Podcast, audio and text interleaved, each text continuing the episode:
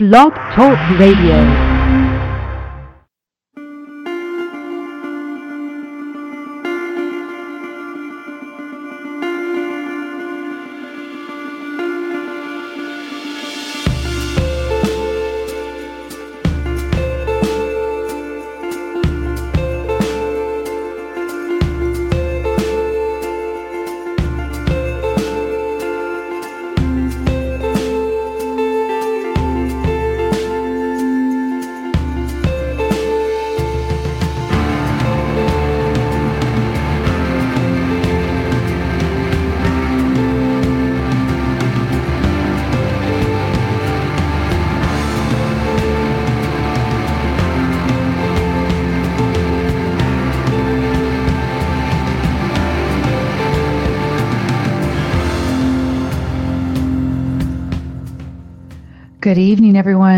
Listening to the June 12th, 2015 edition of Don't Let It Go Unheard. We discuss here news, politics, and sometimes culture from the perspective of Ayn Rand's philosophy. Ayn Rand's philosophy of objectivism is the philosophy that uniquely upholds the right to the pursuit of your own happiness. I'm Amy Peikoff, your host, and I have a couple of the uh, familiar faces hanging out here in the chat room. I'd like to welcome you all over here at Blog Talk Radio, Freedom Breeze.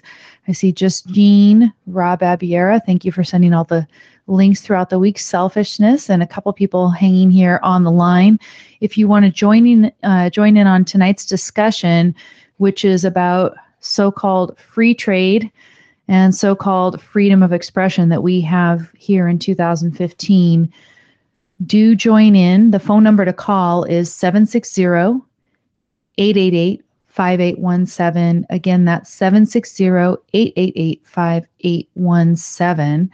Uh, Justine says, Hi, everyone. So she was the first one to break the ice over here in the chat room.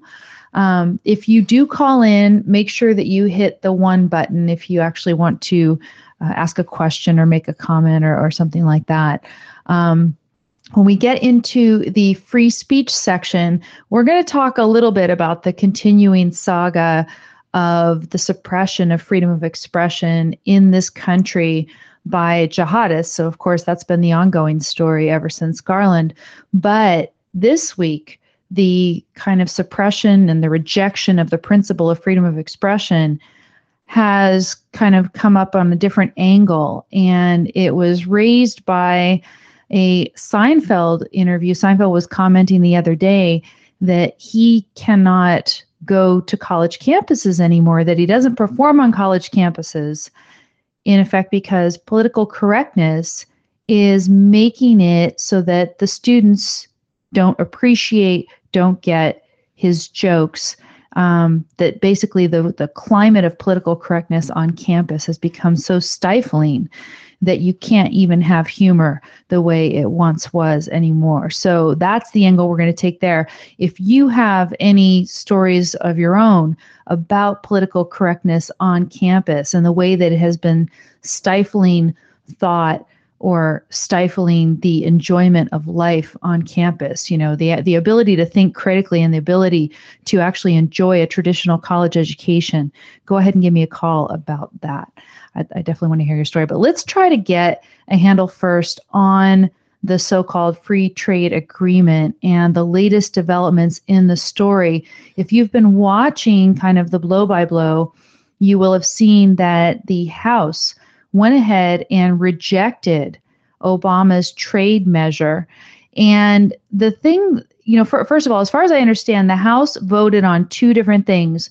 One was this so called Trade Promotion Authority, the TPA, by itself. And I think they passed that.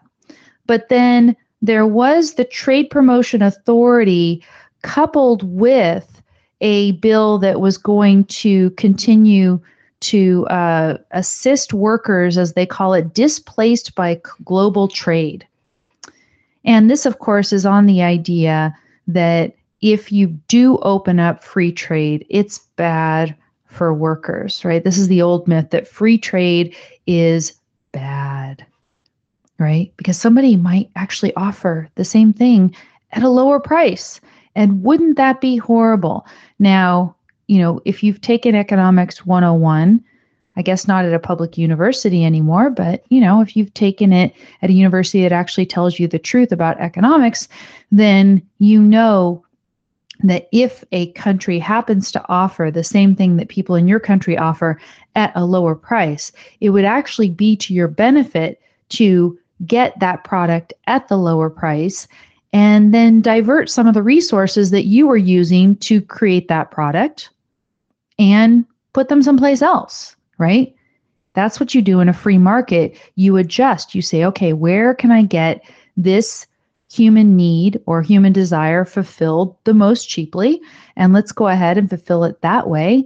And then if I have resources that used to be devoted to fulfilling that need, why don't I take those and divert those and use them in some other productive endeavor? And there are plenty of possible and productive endeavors to which Americans can apply themselves here in the United States. But again the old myth is is that these displaced workers they need a government handout of some kind and so apparently what they had tried to bundle in the house together and what failed is bundling this trade promotion authority with the assistance to the displaced workers. Now, I think it is believed that if they didn't pass those two things bundled together, then they aren't going to be able to get the trade promotion authority passed through the mm. Senate.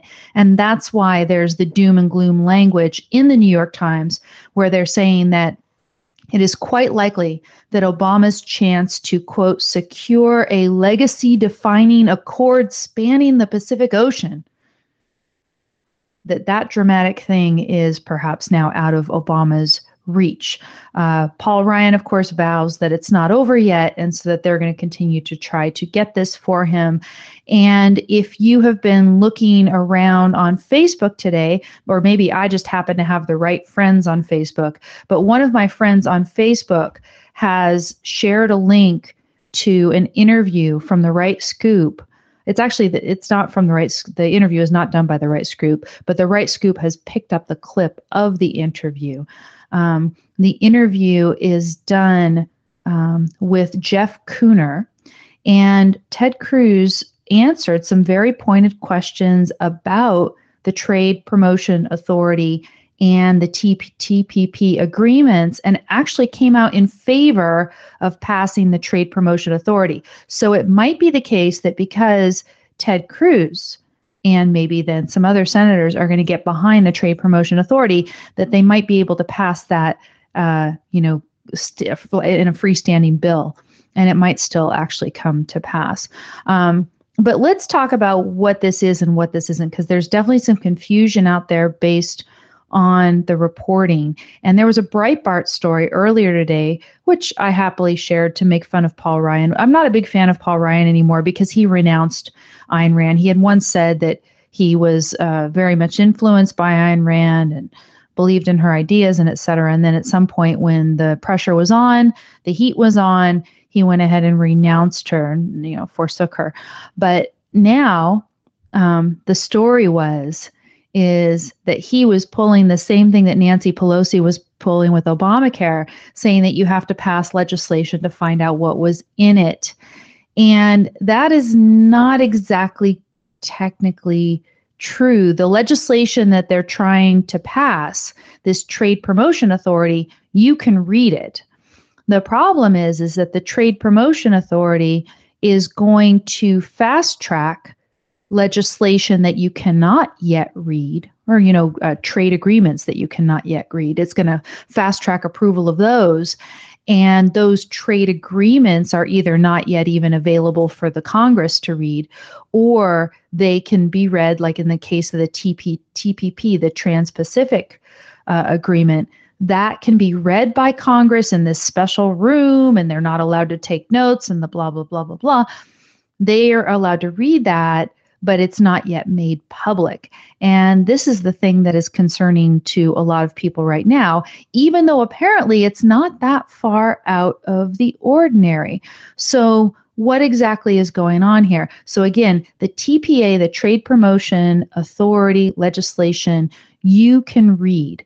Um, and in fact, let me kind of give you the place where I found it. It's at finance.senate.gov um, there's actually a you know, you know how they do. They try to actually in their language because it's a government website promote what's going on here, make it sound really good.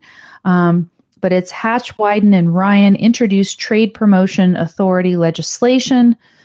Um, Senate Finance Committee Chairman Orrin Hatch, Ranking Member Ron Wyden, and House Ways and Means Committee Chairman Paul Ryan introduced bipartisan, bicameral trade promotion authority legislation that establishes concrete rules for international trade negotiations, etc. And let me give you the essence of it. I scanned over the summary and then I tried to scan over the operative section that basically said under, you know, what conditions could the Congress disapprove of whatever trade agreement is brought back by the president. But let me just give you broad outlines. So what this does is this gives the president the ability to negotiate trade agreements within certain parameters, right? They have to satisfy certain parameters anytime between now and 2018.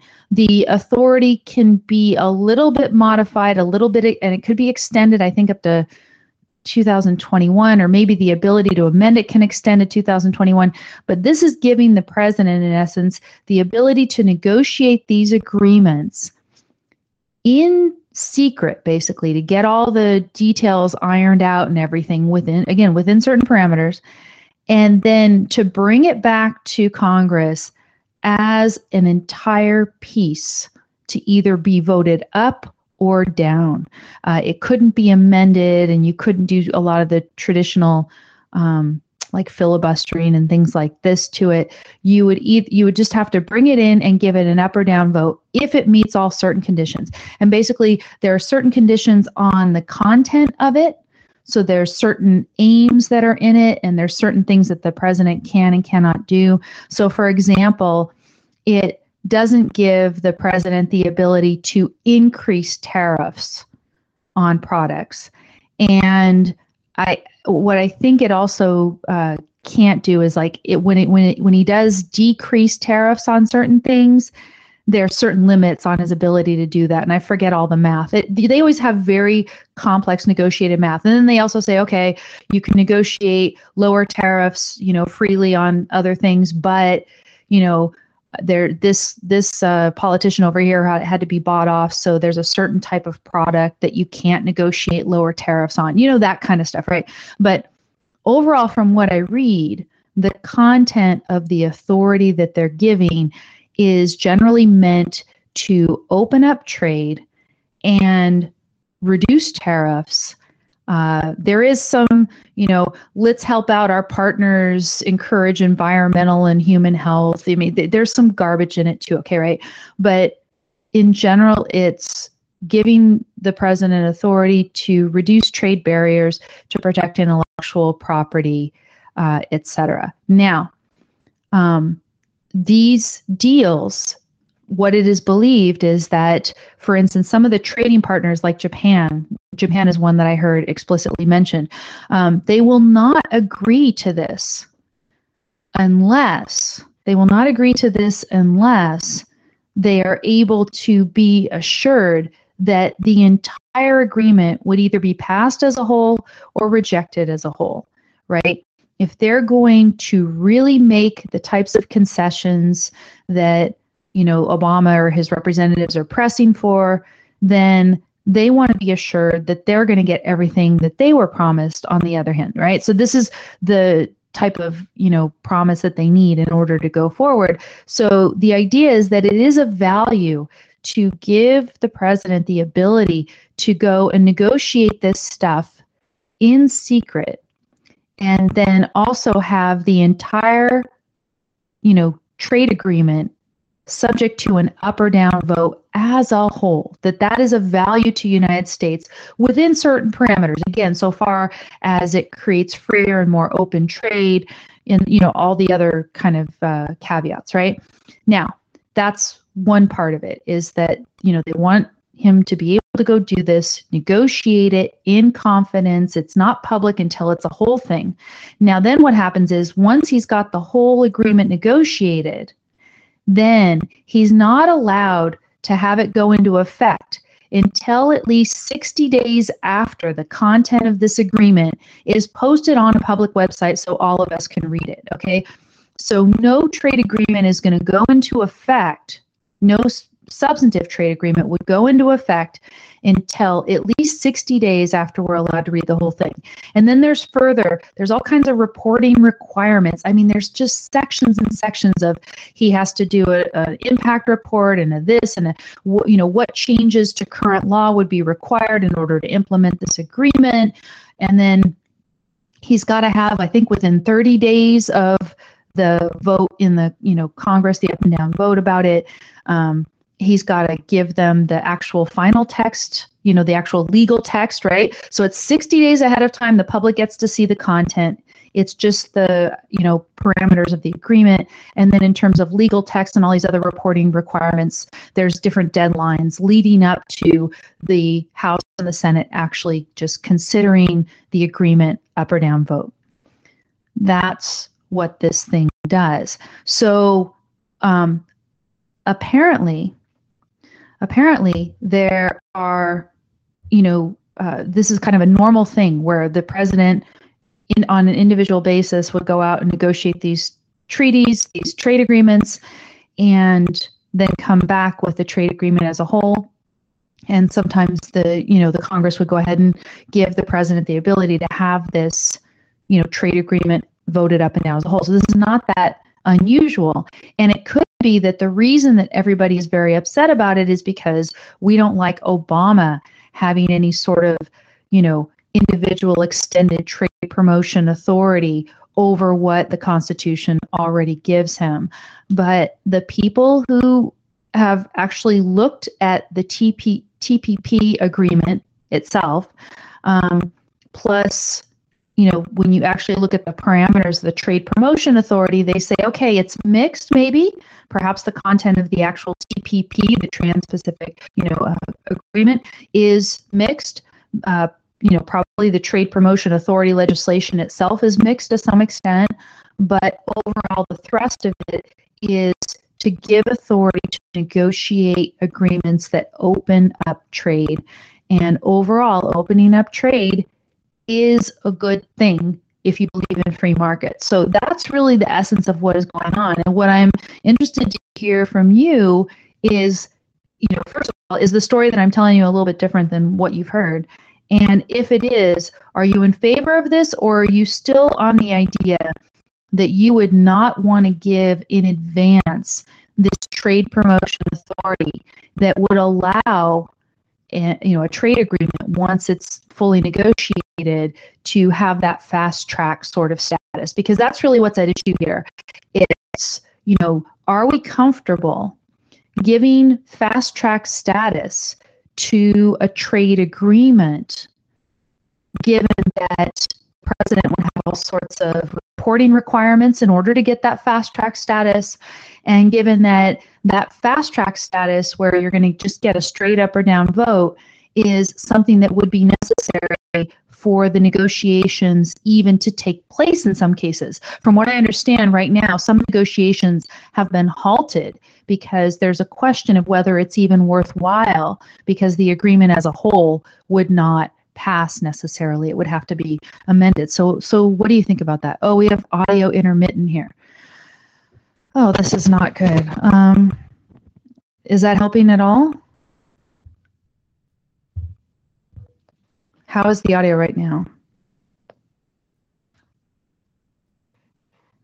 Oh, they're talking about doing uh, debates in colleges, debates on the floor of Congress. Now the audio is breaking up for everyone. I wonder if this is a blog talk thing. Yeah, they're saying it sounds like a loose jack or a connection.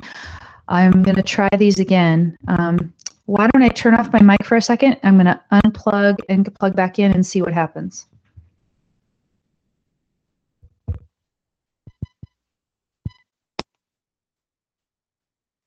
Okay, I've unplugged and I've plugged back in. And now I want to know if we're still breaking up.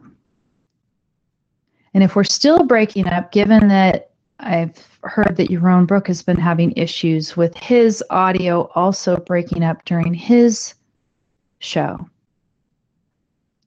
So it sounds like someone is tapping a glass bottle. Is that really true? Still true?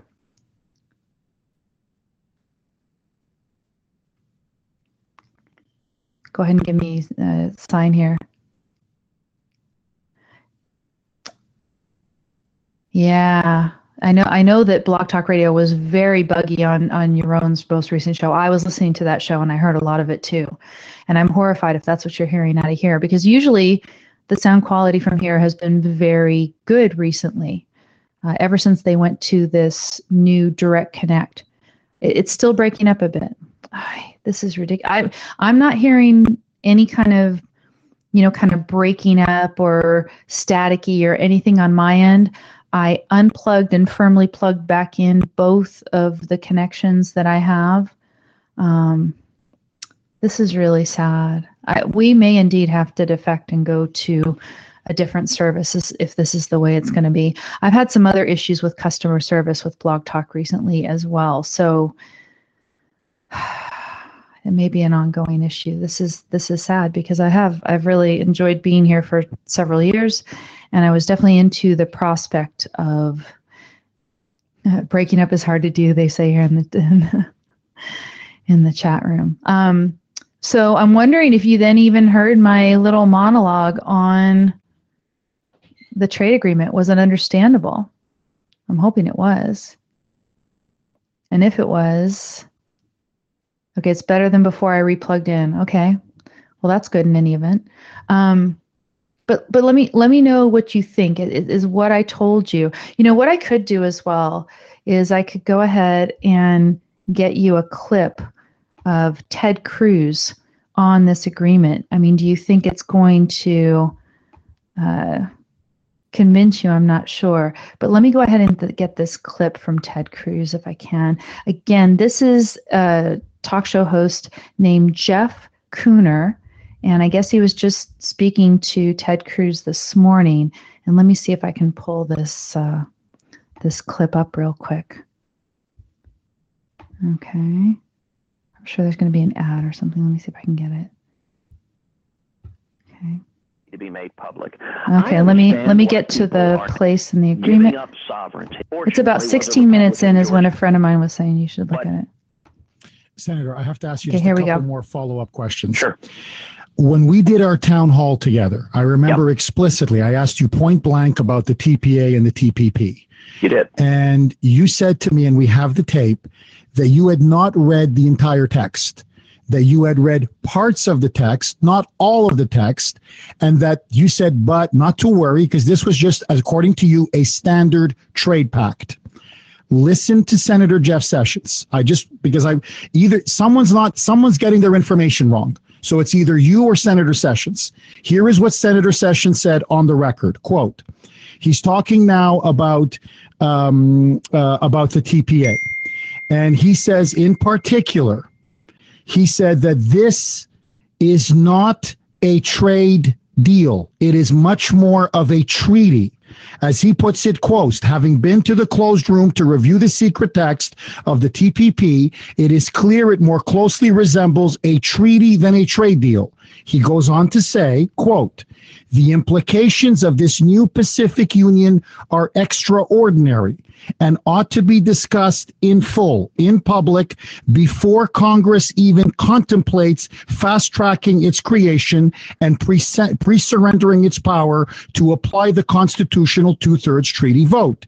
He then goes on to say, reviewing the secret text, plus the secret guidance document that accompanies it, reveals that this new transnational commission, the TPP Commission, chartered with a living agreement clause, would have the authority to amend the agreement after its adoption, to add new members, and to issue regulations impacting labor, immigration, environmental, and commercial policy.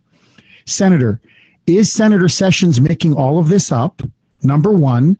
Number two, we just on free trade in general, we're not talking about something hypothetically.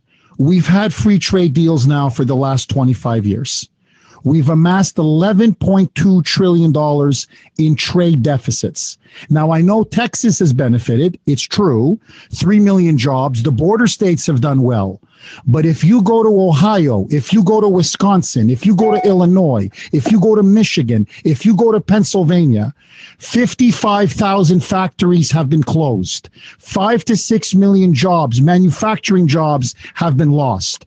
Our manufacturing base has been gutted. Senator, we've tried free trade and it's an absolute disaster. Why would we sign on to another mega deal? When we've had such a disaster for the last 25 years. And for God's sakes, if there is this international commission. You know, I'm glad that he's confronting Cruz on this, but I hate his outdated, lame, wrong economic theory, and he likes to hear himself talk. But let's hear Senator Ted Cruz uh, respond. By now voting for TPA, you can't amend it.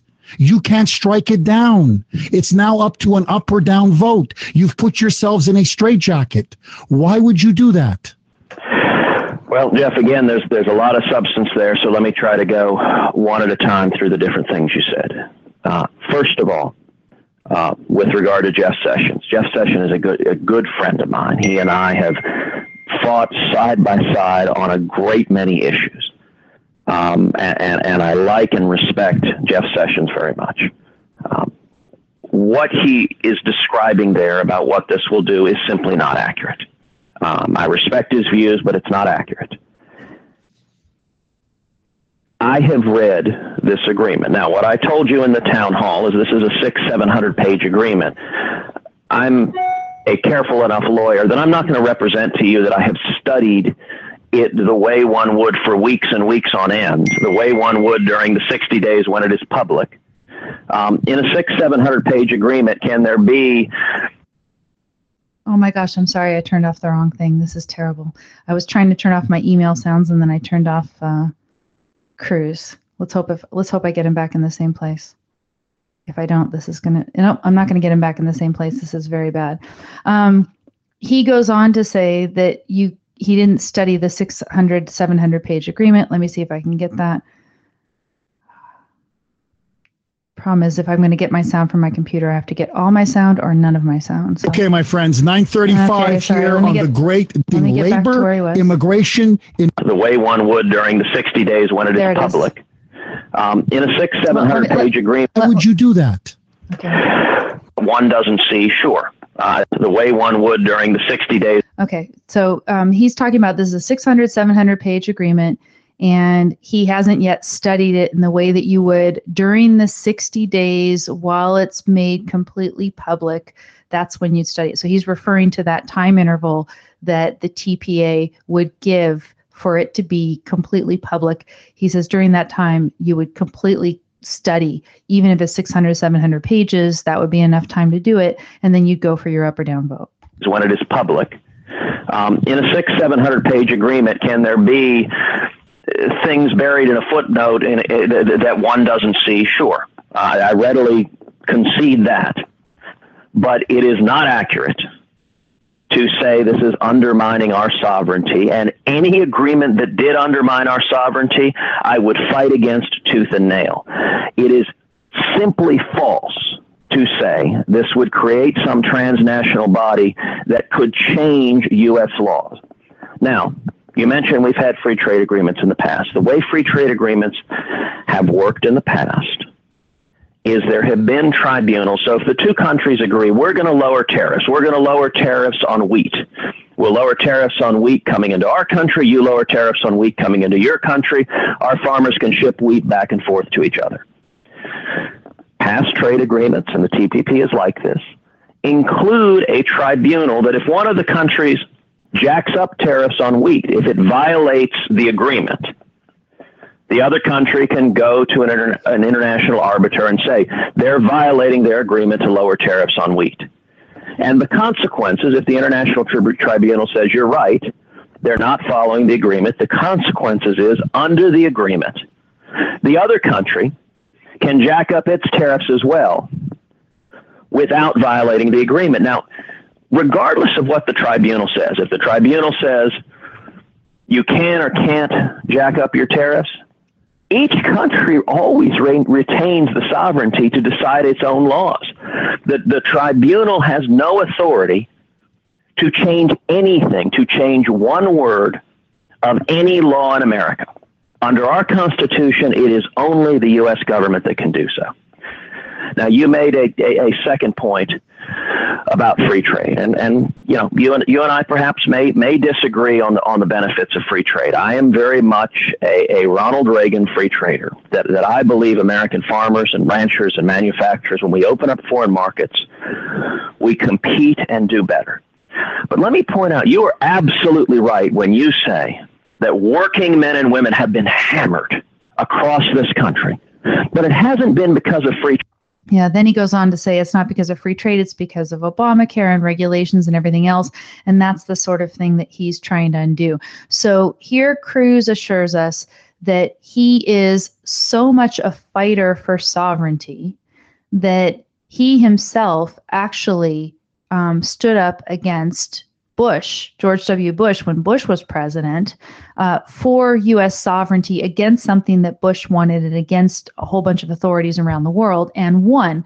So he's saying, look, I come from this, you know, standpoint where I have credibility on the issue of U.S. sovereignty, and we are not giving up U.S. sovereignty in any of this. These are standard type of free trade agreements. My guess is that the substance of it is going to be mixed, but generally positive. And like I said, I looked at some of the um, you know trade objectives that are in the TPA that you can read, and it talks about the fact that the president would have authority under this TPA only to lower tariffs and you know, on some goods, he wouldn't have the authority to lower them at all.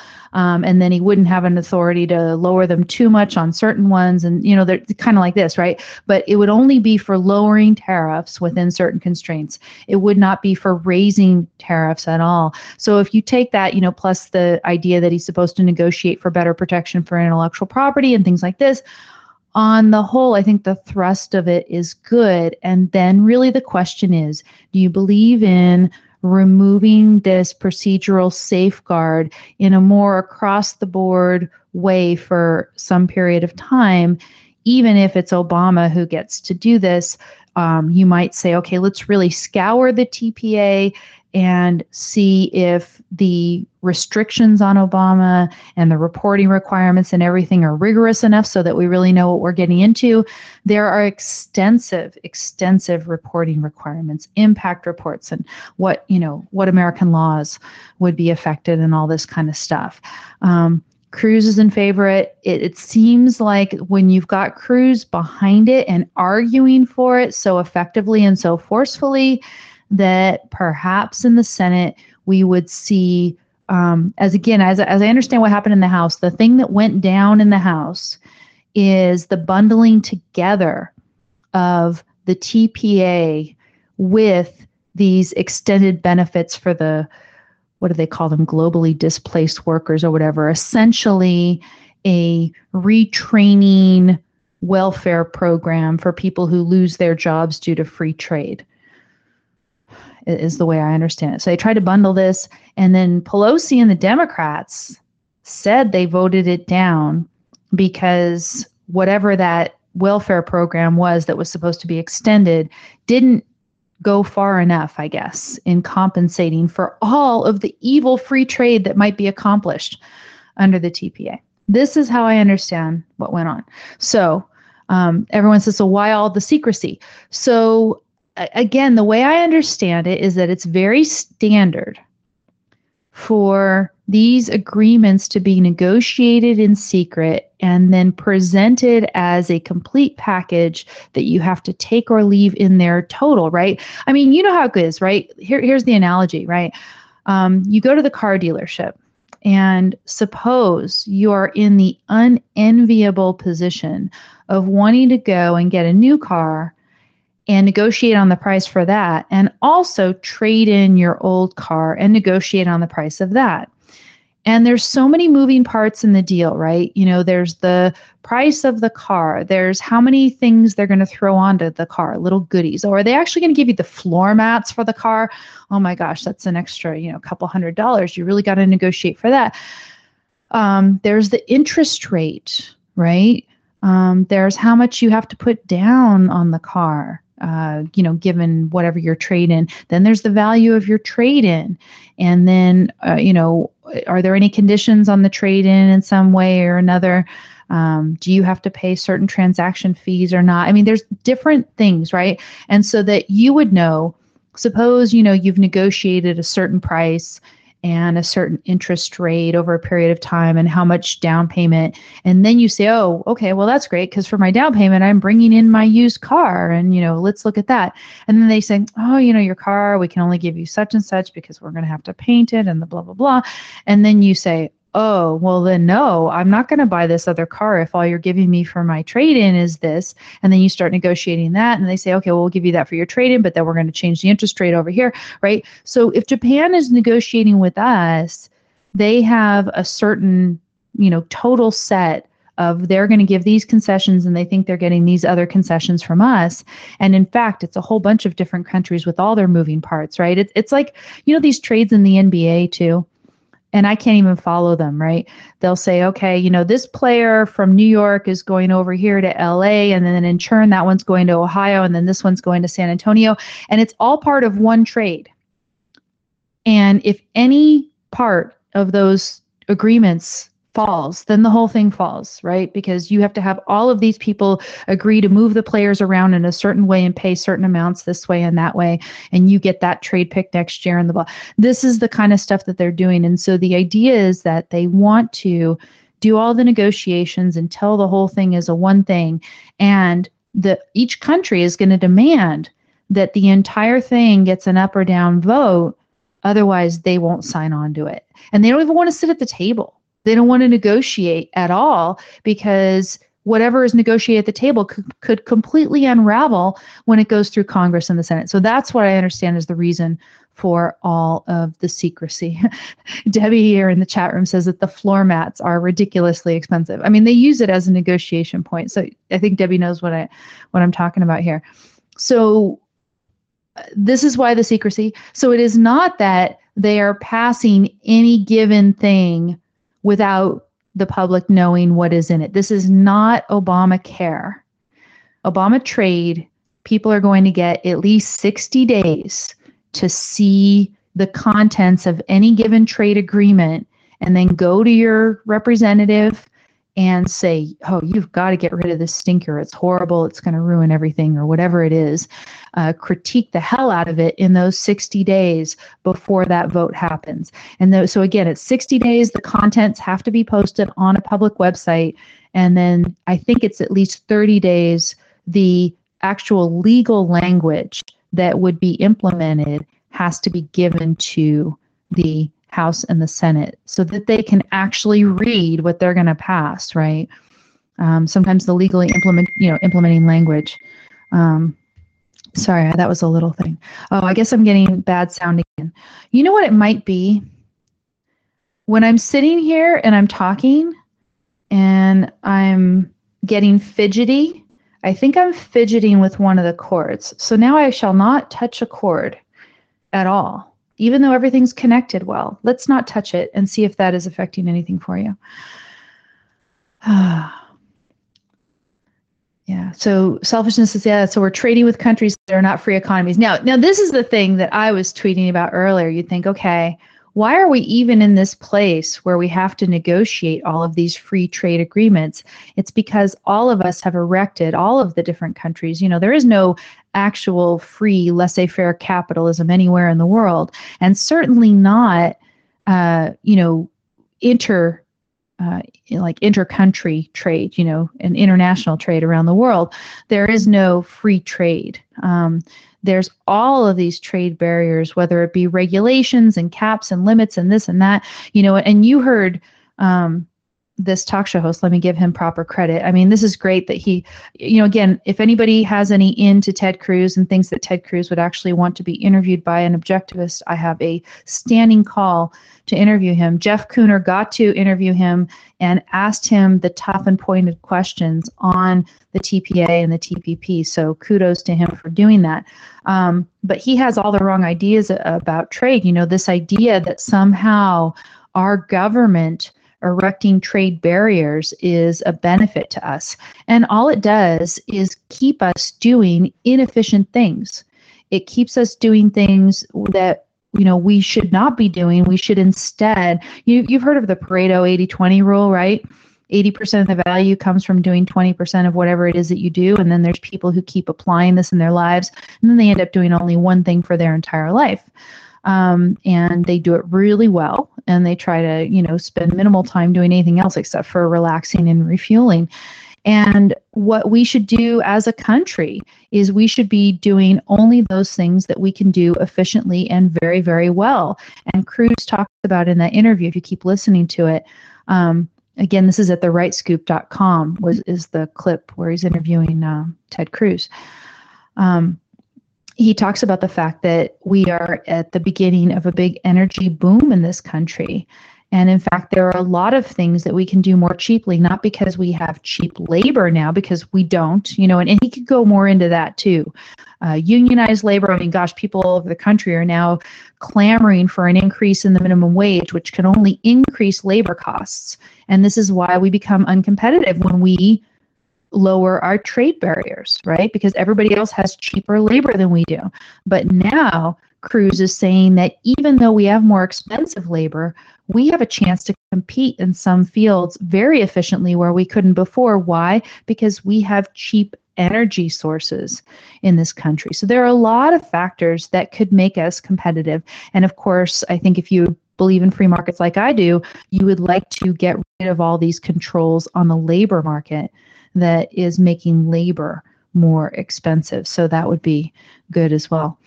Um, in any event, uh, call in. I mean, let me know. Have have I convinced you? Are you now at least not hostile to the TPA? I mean, to me, I'm thinking, okay, if the TPA passes, really, I also kind of see this as a test of Cruz, right? um, how savvy and intelligent about what is best for our country is Cruz. Cruz is making the judgment that passing this TPA is better for the country. And I'd like to see the whole thing play out.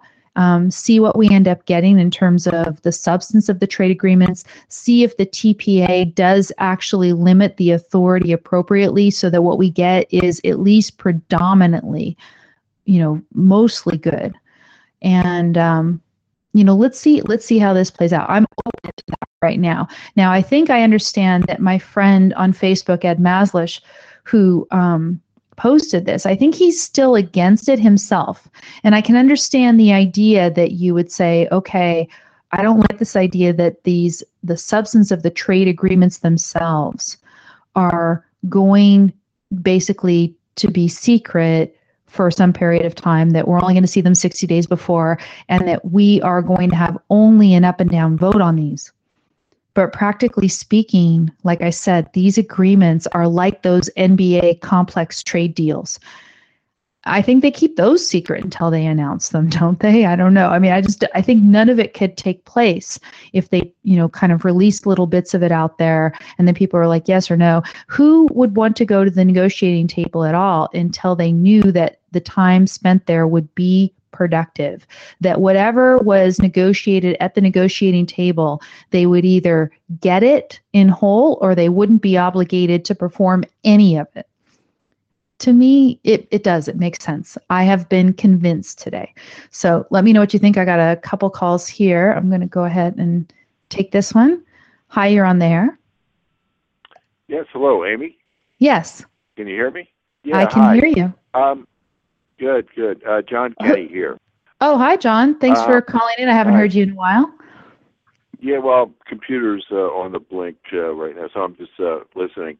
But uh, my main concern is uh, just looking at Barack Obama, a Marxist um, community organizer. Why in the world would he be uh, uh, in the least interested in free trade?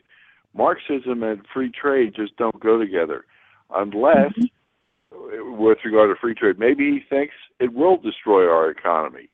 I, you know, uh, I just I had that exact same thought earlier. That thought where he was thinking, okay, I am a nihilist. Now, obviously, he doesn't think that explicitly. I don't think. I think he's got that premise, but maybe there's some little goodie in one of these trade agreements for him.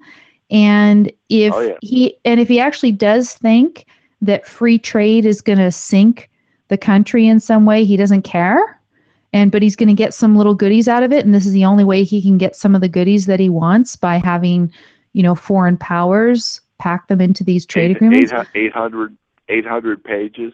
But uh, yeah, my thing, I think he's really interested in his his uh, his main agenda is climate change, which I think he knows that's a fraud, but it's a, a huge amount of power uh, internationally, meaning uh, outfits like the UN are going to start dictating economic policy for the United States. He would love that. Secondly, gun control. There's there are gun control uh, provisions in this. He would love to go around the Second Amendment and say have uh, gun laws enforced by the UN. Okay, now Okay. now let's let's And- let's be let's be no, but let's be careful here. Um, Ted Cruz says, and I believe him, that none of these agreements themselves are going to give foreign powers the ability to legislate. Okay, but what would happen is the content of any particular trade agreement could entail and probably will entail changes in US law. And it could be changes in law along the lines of what you're suggesting. It could be changes in gun laws. It could be changes in environmental protection and things like this. However all of those are need need to be disclosed up front a certain period of time before the voting. And i think it's at least 30 days before congress votes on it. The content of the trade agreement is made public the actual specific changes to US law have to be disclosed to Congress a certain amount of time before they take it up. But there are going to be no changes to US law that are not approved by our Congress and Senate. That is not happening. That's what Cruz is assuring us. And I and I tend to believe him. I have no reason not to believe Cruz. Well, I would like to believe him too, uh, I, but I was hearing on Michael Savage on the radio today. He thinks Yeah, uh, Savage. Ted Cruz, whom he liked, is a sellout. Marco Rubio's a sellout to uh, Eisner and Disney and and you know all the the uh, chief workers. So basically, you're telling me that um, that Savage doesn't believe in intellectual property because, quote, being a sellout to D- Eisner and Disney means that you don't like the fact that they're pushing for the, you know, either consistent or maybe even increased enforcement of intellectual property laws ar- around the world. Yeah, well, As- As as I understand it, in the Pacific region, there's a lot of problems with infringement on intellectual property rights, and it would be much better if those countries, even if it was part of a trade agreement with us, if they decided to actually enforce intellectual property rights, i.e., to give creators what they're due. Right? is that is that part of the trade deal? Oh yeah, I mean, it- property rights. Well, so part of the parameters of TPA, because TPA has this whole big preamble section where it lists the type of goals, like the type of things that the president should try to achieve through a trade agreement. And there's a whole section on intellectual property. And I know that Adam Mossoff is a big proponent of the TPA. So I assume that there are going to be increased protections. You know, liberals and Europeans and stuff tend to be a lot better on intellectual property than particularly a lot of the libertarians here in the United States. They are not very Yeah. pro intellect. And it sounds like Savage, you know, he's kind of bought into the Lawrence Lessig and all those, you know, intellectual property deniers. Um, you know, Yeah, oh, well, sell sell out to yeah. Disney, sell out to Disney. But you know, Disney, whatever you want to say about Disney and them pushing for their rights. I mean, first of all, A, I think they're entitled to it. But B, they are carrying along with them so many creators who do not have the lobby power and they are helping those creators get their rights enforced around the world as well. So there that's that's a that's to the good. Um, but yeah, I, I mean, Uh, your concerns about changes to our law they're well founded to this extent and that is that there may be some changes to our law along those lines in the particular trade agreements themselves. And those trade agreements are going to be subject just to an up or down vote So, you know, if if in one of the trade agreements, for example, I don't know that there is because we have not seen any particular trade agreement yet. But suppose there's, you know, they're asking for a change in gun law, right? Then there'd be no ability just to strike that you'd either have to take the whole trade agreement or not. And I could see a lot of congressmen sort of be pressured and say, oh God, you know, we have to give up that automatic weapon, but, you know, we'll get all this awesome free trade or we'll get this great intellectual property. And I could see some people making those kind of trade offs. And yeah, Obama, I could see him baking some anti gun you know, pro quote environment, which is a bunch of bogus stuff, into uh, a piece of legislation, but it's not happening without Congress approval, for what it's worth. Okay, I, I hope so, but I, I just see see that is Obama's real agenda. You know, the degrading of the United States. I think from a Marxist uh, perspective. Um, but uh, anyway, Michael Savage is kind of intellectually uh, chaotic. If you ever listen to him, no, I mean he's he's very un, he's very uneven um, when he's yeah. right on on a topic, which actually he will actually sometimes change a little bit on a topic from show to show. Um, but when he's on and really good on a topic and he's really bringing his full passion to it, it's really fun to listen to him. Yeah. Yeah. Yeah. Okay. Well, um, I'll continue to listen. Thanks a lot, Amy. Thanks very much. Thanks for calling in, John. Okay. I'm going to go ahead and grab another call here. Hi, who's this? Hello? Hello? It's Bosch. Oh, hi, Bosch. How's it going? Good. Uh, I just want to make an announcement.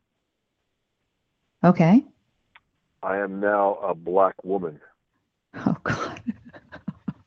I am now a black woman. I wanted to announce it on your on your show.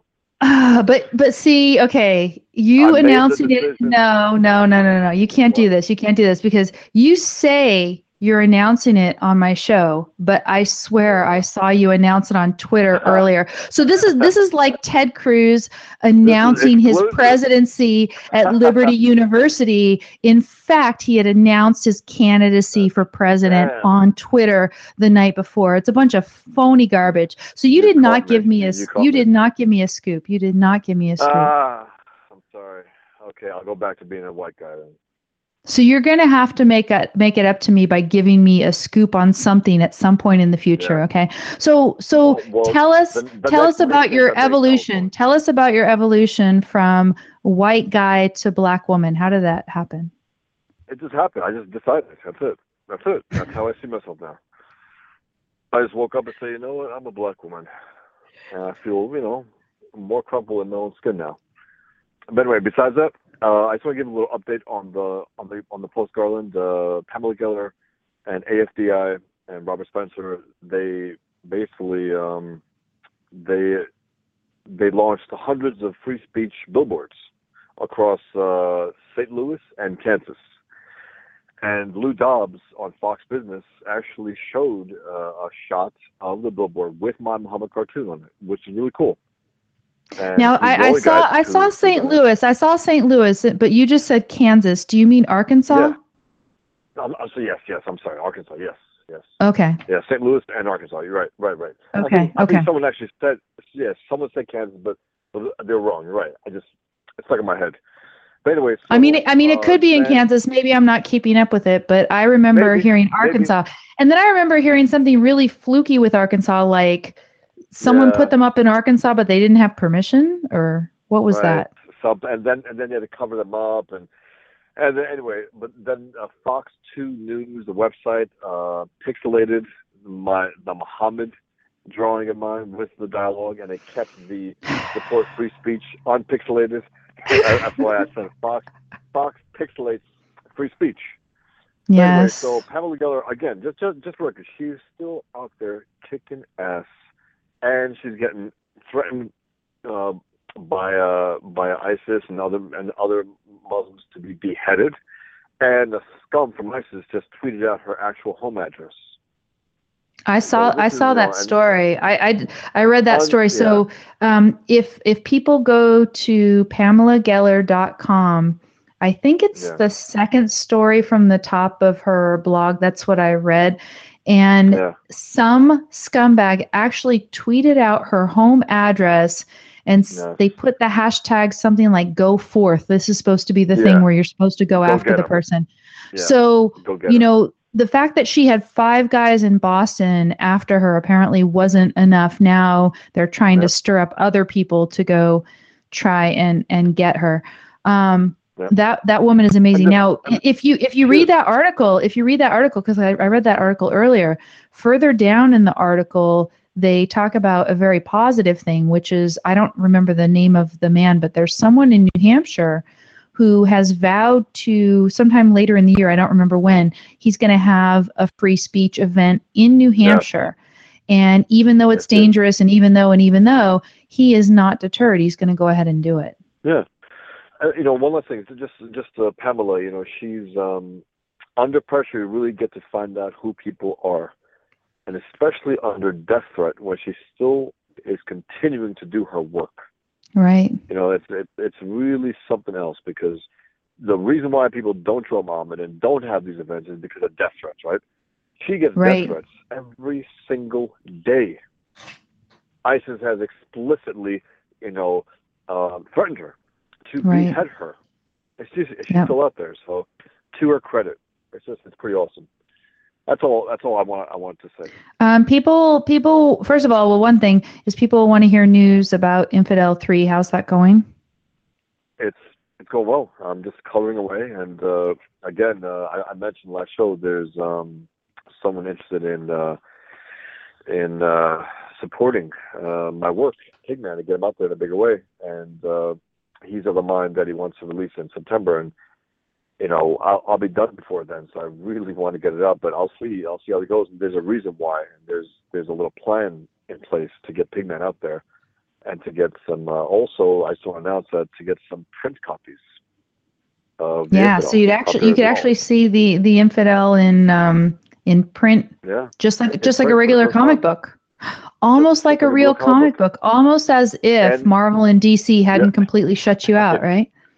right yeah, but you know what though? When I print them, I'm gonna put Marvel comics on one side and DC comics on one. I mean? On like right. on left side Marvel comics and right side DC comics, like as if they. You know the the way the way no, that free because speech I sell. Oh, Joking. Yeah, there you go. The way free speech is going in this country, you better get those print copies out soon I- because I don't know I when know. they're gonna they're gonna start banning it. So so you know the, the the new angle on the whole issue of free speech, freedom of expression this week was when Seinfeld came out with Yeah. the comments about not being able to go to college campuses and put on shows Right. there. Did you read about that?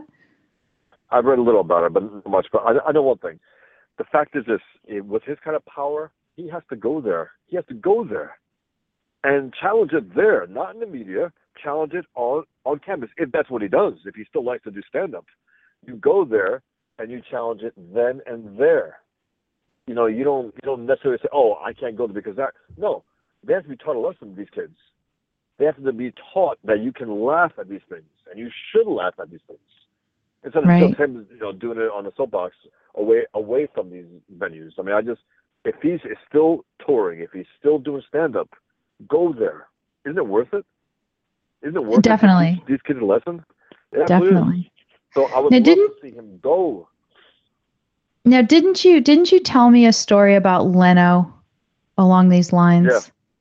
Yeah, Leno had some. Um, he had some punk uh, intern working at the the Tonight Show, and uh, the guy was wanting to get some food for people, and he said, uh, "Hey, do you want uh, some food?" He goes, "Yeah." He goes, uh, "You want Mexican?" He goes, "Oh, I don't like Mexican." He goes, "Whoa, oh, that's racist." Wait, so if you if you don't like like if you Mexican don't food. like Mexican food, then you are a It's racist. Yeah. Hmm. And that's what. And, and and the thing is this, and he called him an idiot. You know, that's what you do with these people. You don't just take it and say, "Oh, oh, they, you know, we can't go there." No, you go there. You call them idiots, and you explain exactly why. You don't just let them, you know, uh, remain, you know, protected in that in that terrible sense where you know, like the what do you call it now? The um, the the soft spaces, the safe places, right? Safe places. Right. No, they have to be made Free speech zones, right? yes, yes. I mean, it's just it's it, it's unbelievable. But I just I just wish Seinfeld, if he still tours, if that's his thing, if that's what he wants to do, he should go across country wide college tour, college campus tour, and teach Right. these kids a lesson. Teach them that they have to laugh at certain things. They cannot be uptight about every little thing. It's embarrassing, and that's why Now- you know it, it, it, it goes from that to the point where you got this Bruce Jenner out there now, and if you say anything, you are beyond the pale. You are an intolerant scumbag if you don't celebrate it. It's sad. It's a sad thing to see him do this. It's sad, Right. and and the guy's troubled, and you know people are afraid to say that. But Right. What we're saying. Oh no, um, and I the I w- I have an article that uh, Debbie sent me about MSNBC had a panel where they basically skewered Seinfeld for his comments, his PC No, comments. Of course they did. And this one New York Magazine writer, Annie Lowrey, she says, uh, "quote I kind of roll my eyes at Jerry Seinfeld. You know, he's a billionaire. Like I don't feel sorry for him if Oh people my- don't laugh oh hard. No, wait, if people don't laugh hard enough at his jokes." End quote. Oh, So the whole idea is, what a rat. well, you know, Yeah. he's just saying that because he can't make them laugh, and he really just can't make them laugh because he's not that funny. But I don't feel bad for him because, after all, he's a billionaire, and being a billionaire is Very bad. ugly. it's very very ugly. But you know what do you expect from those rats? definitely, definitely. So, um, before we go, because I'm going to go ahead and grab another call here. Um, tell people what is the most challenging thing about being a black woman coming from being a, bla- a white man. What What's the biggest You know challenge? For you? You know what it is? Because I'm white with red hair. I'm a white man with red hair. That's the biggest challenge. Because when I tell people I'm a, I'm a black woman now, they don't buy it, no matter what I say. Oh, you know, um, Oh. John. John here in the chat room is is correcting you. He says, "Is Bosch a black woman or an African American woman?" Oh. See, whoa, we're not speaking correctly. Whoa, whoa, whoa, That's right. man. You know what? So you can't you you can't even do that, right, Bosch? That's right. Okay. Well, um, have a good evening. Uh, stay safe as always, and I'm going to go ahead and and uh, grab Debbie. Talk to you soon. Um, okay. I think I think this is Debbie. Is this right? Is this Debbie? Hi, Amy. Yes, Debbie. Great. Thanks for calling. So, what do you think about Seinfeld can't even go to college campus and deliver a show? Do you think it's because he's just not funny anymore? He's kind of out of touch, you know, with today's generation. He's just too old, or you think there's really something going on here? I think it's because he's rightfully rejecting this ridiculous politically correct environment. But just to clarify, um, I think, yeah, what his statement was, his statement was, I don't play colleges, but I hear a lot of people tell me don't go near colleges. They're so confused.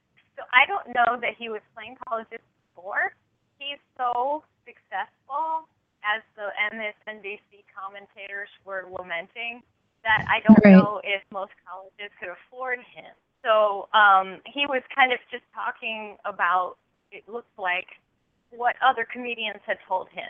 For instance, I Chris see. Rock. Chris, Chris Rock, you know, that racist who hates black Yeah, yeah. Um, he had made some comments about the politically correct culture, and those are linked to in the article that I sent you. Um, and uh, so that's an example. I think he said something like, I don't have it in front of me right now, but he said something like, well, kids today are too afraid to, like, if they're just pointing to some guy that they want to identify across the room who happens to be black, they won't say, you know, refer to that black guy over there. They'll they'll say, uh, that guy with the red shoes. You, you know, they're afraid to even just say that observe that someone has a particular race. Um, Wow. and that was comment. So, and Chris Rock, just in case anyone doesn't know, is himself a black guy. So I don't think that he is um, a bigot like Seinfeld was accused of being. um, Yeah, I've got I've got the link. I've got a link to the the Chris Rock thing that you were talking about. It was actually over at reason.com. And there's uh, it says Chris Rock stopped performing for students because everything offends them. Amazing. Yep, it's it's true. Yeah, and by the way, Chris Rock is a really funny comedian, and I just I, I thought I would have thought that he'd be expensive, um, because you know like Bosch Bosch has got this. He's a, he's black and a woman, right? So that gives him a special status. But Chris Chris Rock is halfway there. He's black, and so I would have thought that he would be exempted from the uh, the, the outcry, but apparently not. Um, although it's true that Seinfeld is the one who raised the uproar by relaying Chris Rock's comments, and I hadn't heard about it until Seinfeld repeated it. So maybe right. a white guy get involved. Now, one one thing um, one thing I like about this reason piece is they riff on all the different terminology that we must be aware of today in order to be really up with what's going on on the college campuses. They have trigger warnings, uh, speech Mhm. codes, you know, uh, free speech zones, and general feelings protection, right? So you, you have to be up with all of this stuff. Now, I think I remember someone tweeting out, I think it was earlier today, and it was uh, trigger warning. I'm going to say a whole bunch of offensive stuff, and I don't care what the f you think about it. Or I mean, it was like, you know, there's there's a trigger warning for you, right? Um, people are really, really. I mean, I, it's great because between Seinfeld, you know, making that comment that you know really has been going around there out there and then also Garland i mean we are continuing to have this ongoing dialogue about freedom of expression now of course on the one hand you know you've got violent jihadists really shutting down freedom of expression and people fighting them but here on the campuses it's not like they're going to kill you, but basically, your fellow students are going to completely ostracize and reject you if you don't kowtow to all of the different conventions that they have surrounding so-called offensive speech or politically incorrect speech. You know, um, I was talking to you before, Debbie, about that term politically correct. Do you remember? Um, and you had said Yeah, it's really not it's not a good term because it doesn't convey the malevolence of what's really going on. And I was thinking since we chatted, it was earlier today about that that term um, that if you think of politically correct and you actually bring in like the full meaning of politics and then you think of government which is really the realm of politics and then you think of force then maybe you start to get an idea of the malevolence right?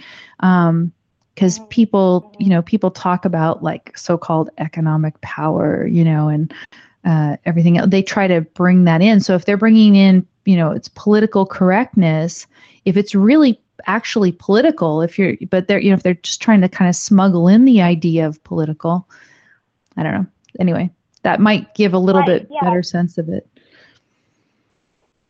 I think that's actually the origin of the term. That it's language that is tailored to be correctly in line with someone's new the new left political agenda. I think I think that might actually be where the term comes from. So right Um, right yeah. definitely So and then uh, so I wanted to share my story about a, a acquaintance of mine who had an experience on a college campus. Um, a professor um, in in actually the hard hard disciplines, not a, not a humanities professor at Mhm. a elite university, and um, so he was uh, he was talking about biochemistry and kind of went on a digression as he likes to do because he was an amazing teacher about um, how the metabolic rates of an animal will tend to scale with its size because there's a relationship between like a thermodynamic equilibrium between the surface uh, surface area to volume ratio and, and the amount of energy that the animal needs to generate and so on. So you know, not to go okay okay so wait so there. wait so so basically what debbie just said really fast is the science behind why big animals like elephants would have a different metabolic rate than a little animal like a mouse and you said it's the surface area to volume ratio right so the Right. ratio between Like the surface area about- and the volume okay.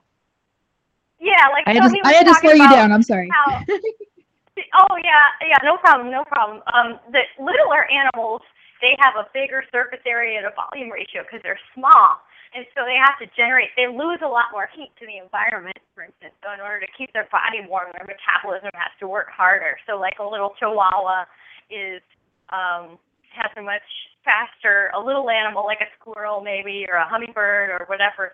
They have a faster metabolism than a really large animal like a cow who can eat grass all day and stay huge. Um, they have a really slow metabolic rate. So anyway, um, yeah, I didn't mean to give everybody a science lesson. My point is only Hey, it's good. I mean, we we should learn these things. We should learn these things. If we didn't learn them going through school, we can learn them now.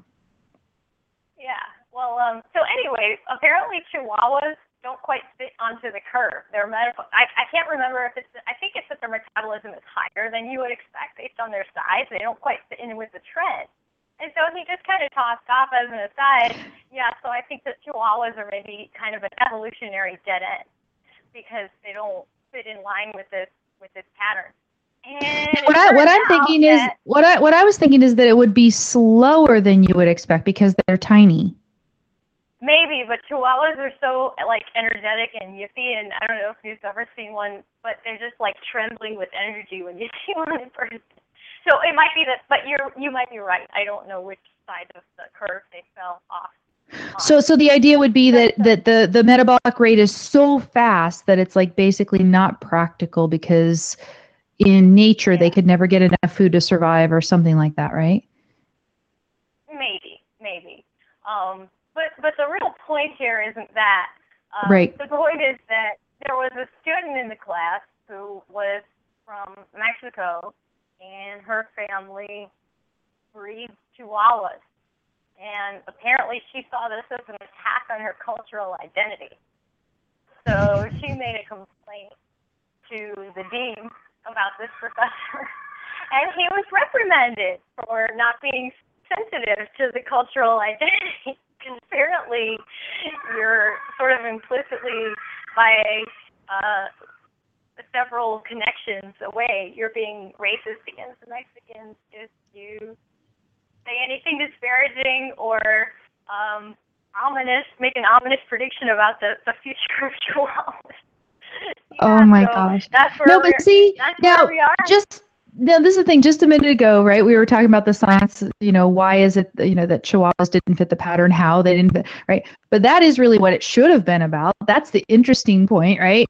But what the girl made it about is about the link of chihuahuas to the mexican culture and what you must be. So in both cases the leno story and the chihuahua story it's racism against Mexicans. If you either make an observation about the scientific properties of chihuahuas, or if you just decide you don't like Mexican food for whatever reason, mm-hmm. you are a racist and insensitive, right? It's a good thing he didn't say anything negative about camels because I know the Muslim community wouldn't like that too much. Oh my gosh. No, I mean, so these days, these days it could get you a fatwa or something. right. So, uh, but you know, um, just it, it, it's not. I don't know if these people actually are offended, or if it isn't some kind of just a sadistic desire to wield power over someone. Um, Peggy Noonan wrote an article uh, a couple of weeks ago about the quote unquote trigger happy generation, and she hits on this a little bit, and she says, um, kind of just that they're wielding this quote unquote victimhood in a ferocious manner, and they're beating people down with it. And she Right. says, um, if you were so vulnerable, intimidated, and weak, you wouldn't really be able to attack and criticize your professors, administrators, and fellow students so ably and successfully, would you? Are you a bunch of frail and sensitive little bullies? right. Possibly you're not intimidated, but intimidators. And um, I think that there's a lot of truth to that because I just don't see how someone can actually be offended by something like that Chihuahua comment. No, no, not at all. I don't even see that at all. And I mean, I think like the, you know, the woman who was on the plane and she didn't get her Diet Coke or whatever Coke in a full can that wasn't open or whatever it was. Uh, she was just ready to leap at whatever it was to try to get her, you know, two seconds of fame or whatever, and plus try to make somebody else, you know, somebody else's life difficult. Um, and it seems like she succeeded to some extent. So, Right. If you're a Yeah. victim, if you can call yourself a victim in the in the society, um, in the culture that we currently live in, then you have the power to destroy someone in some cases. Right. Right. Well, thanks, Debbie, for sharing that story as kind of depressing as it is. Um, but you think it is. This is this is definitely you know Chris Chris Rock and other comedians are not exaggerating about the extent to which on campus students really cannot take jokes of any kind, can't even you know hear any criticism of any entity that has to do with any culture of any kind. Yeah, I mean, it's, it's, it's true in a sense, but I think that really what it is is that campuses are a hostile environment where anyone who exhibits any joy or humor uh, or any kind of a healthy presence projects a kind of a healthy sense of life is is um, liable to be attacked. Yeah, so if, you guys didn't hear so well, because she's cutting out a little bit, she said that in, on campus right now, anybody who projects a healthy sense of life is, is liable to be attacked. And that brought in my mind um, John Allison, who was the former CEO of BB&T, and he had also been the head of Cato for some time. He came and gave a talk at Southwestern Law School in Los Angeles. And I really enjoyed watching John Allison. If you've seen him speak, he just conveys that healthy self confidence, benevolent sense of life. He's very accomplished, very nice person. And he's talking to all of these students essentially about the philosophy of success, which has been, you know, in, in his most recent book.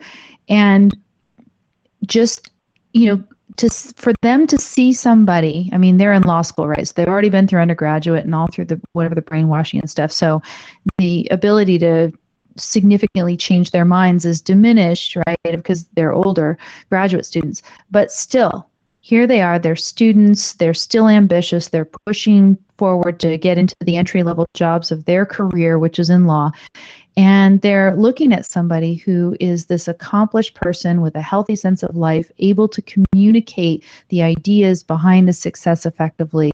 He, of course, you know, does not apologize for his success. And at the same time, you know, he's not, you know, taking credit for anything he didn't do himself. And, you know, he's got a healthy sense of being able to you know, laugh at things that he had done in the past. Like he chose his business major because it was at B and he was outside in the hot sun or whatever, and they were listing all the different majors. He couldn't get engineering, I think, at uh, North Carolina. So, you know, funny stories like that. So he'll he'll tell you those stories, and at the same time, of course, he will you know tell you about his accomplishments and, and what got him there. And that was just i think such a good thing for them to see and such a rare sight you know, to see somebody who has exactly the right healthy level of self-esteem and of course all the benevolence that goes along with it. It was it was great. Well that's good. So they were they were not they were receptive to them they didn't i mean i think some of them were receptive. Some of i, I assume some of them were surprised. Uh, some of them of course came up and asked very pointed and and not very sympathetic questions afterwards which is something you would expect as well. Um, but I, I just think it's good for students to be exposed like you said to that. And and you know the way college campuses are going today all of the people with a healthy you know self-esteem and intellectual curiosity and sense of life and you know open minded in the sense of you know you know that you're at this stage in university where you're still learning and you need to actually explore ideas and not you know decide that you're going to be offended at every little thing that doesn't go with your preconceived notions you know when you came onto campus. Um, those students are they going to even go to college anymore and so, you know, all they're going to do when, you know, when you go to college is just going to be a whole bunch of people who go around talking about trigger warnings and speech codes and free speech zones and general feelings protection. And nobody who wants to actually challenge them is actually going to go. They're going to go to, you know, programmers boot camp or whatever the equivalent is in other fields, right? Well, I hope they still do go hope they're not chased away because the people who need to be chased off those campuses are the anti-intellectual who are waging a war on ideas and trying to shut everyone down by bullying them and intimidating them. Right. Yeah. Well, I hope that if they do need to go to college in order to get involved in whatever career you know makes them passionate then they still do go. And there are always going to i think there's always going to be options. I mean you know hillsdale college in the humanities still exists. Um, and of course there are a number of places where if you go into the more technical and scientific fields that the climate is uh, is quite a bit better. So that's nice too. But um, it is it's it, it's definitely a, you know different from when I was going to college, and um, sounds like it might be different from when you were going as well. So thanks, Debbie, for that long ago. yeah, no, no, it wasn't all that long ago. Not not for you anyway. Um, thanks, Debbie, for calling in and uh, and sharing that story. Any anything else before we go here? Um, did you hear, by the way, about Rachel Dolezal? Is that how you pronounce her name? I don't know. I didn't hear about it. Okay, so she is, I believe, up in Washington State, or is it in Oregon? In the Northeast. She has a leadership position. She's like a president of a chapter of the NAACP. Okay.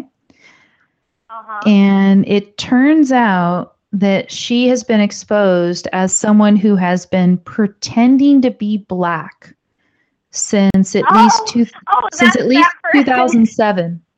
Since 2007, she has kind of you know put on darker makeup and done her hair in certain ways and stuff to basically pretend she was black. And she got caught about this. I guess some investigative journalists discovered it.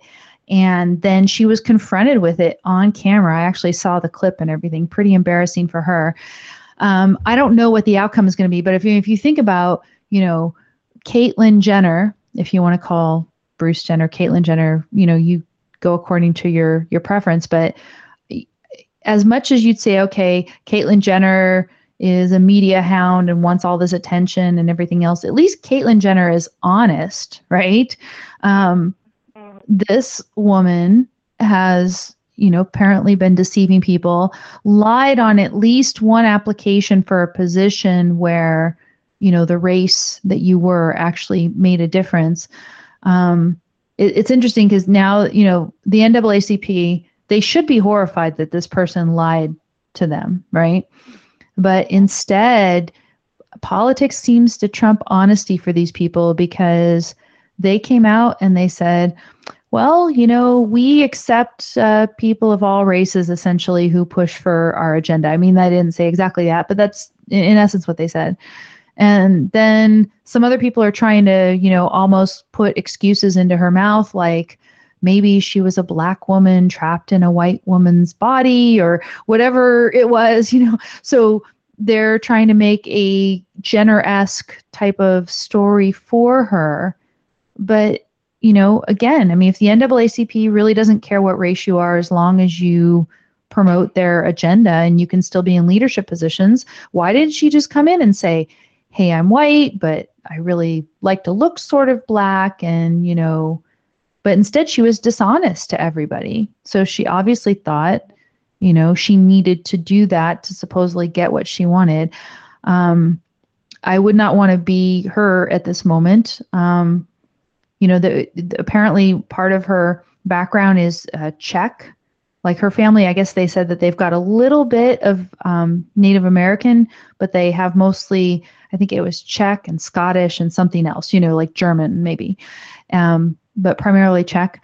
So, um, you know, uh, Iowa Hawk on Twitter. No, I don't know that person. So Iowa Hawk on Twitter, Dave Burge, I think is is his uh, actual name.